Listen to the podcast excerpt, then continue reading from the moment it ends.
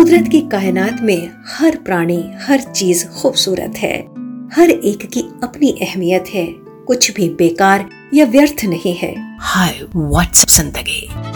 WhatsApp ज़िंदगी में है छोटी छोटी कहानियाँ। वो कहानियाँ जो हम पढ़ते हैं सोशल मीडिया के बड़े बड़े प्लेटफॉर्म्स पर। वो कहानियाँ जो शेयर की जाती हैं व्हाट्सएप पर। ज़िंदगी की बड़ी बड़ी सीख देती हैं छोटी छोटी कहानियाँ। हेलो साथियों, मैं हूँ आपके साथ सुखनंदन। आज मैं आपके लिए लेकर आई हूँ श्रीमती नीता कोहली लिखित कहानी, खूबसूरती बनाम बदसूरती। तोता अपनी खूबसूरती का गर्व करके अपनी कंटेली चोंच से कौवे को चढ़ा रहा था।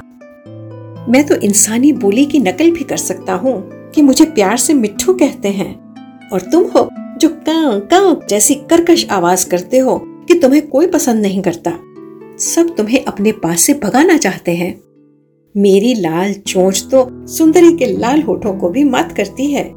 लड़कियाँ मुझे मिर्ची खिलाकर कितने खुश होती हैं, और तुम्हें कोई भी कुछ नहीं पूछता।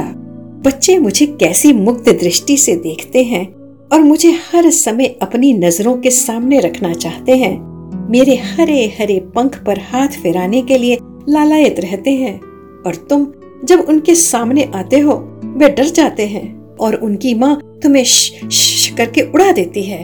पता नहीं तुमको भगवान ने क्या सोचकर बनाया है।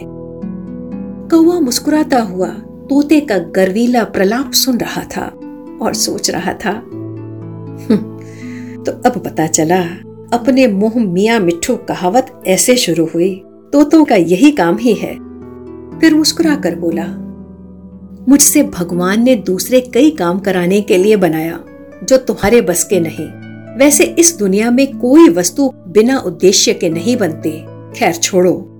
सिर्फ़ एक बात का जवाब दो कि क्या तुम मेरी तरह स्वच्छंद आकाश में आज़ादी से विचरण कर सकते हो?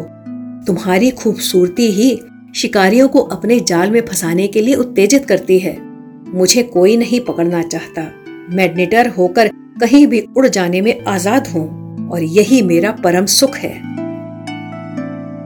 तोते और कौवे की कहानी यही खत्म हुई।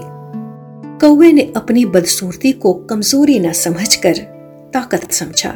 उसे पता था कि सुंदरता को कितनी चुनौतियों से जूझकर अपने अस्तित्व के लिए संघर्ष करना पड़ता है, जो उसे नहीं करना पड़ता। साथियों, कुदरत की कायनात में हर प्राणी, हर चीज़ खूबसूरत है। हर एक की अपनी अहमियत है। कुछ भी बेकार या व्यर्थ नहीं है। खूबसूरती या बदसूरती अपने आप में पूर्ण अर्थ समेटे हुए हैं। कहानी को सोचिएगा जरा। ये थी श्रीमती नीता कोहली लिखित कहानी, खूबसूरती, बनाम, बदसूरती। वाचन स्वर सुखनंदन बिंद्रा का था। व्हाट्सएप ज़िंदगी ओनली ऑन हब पर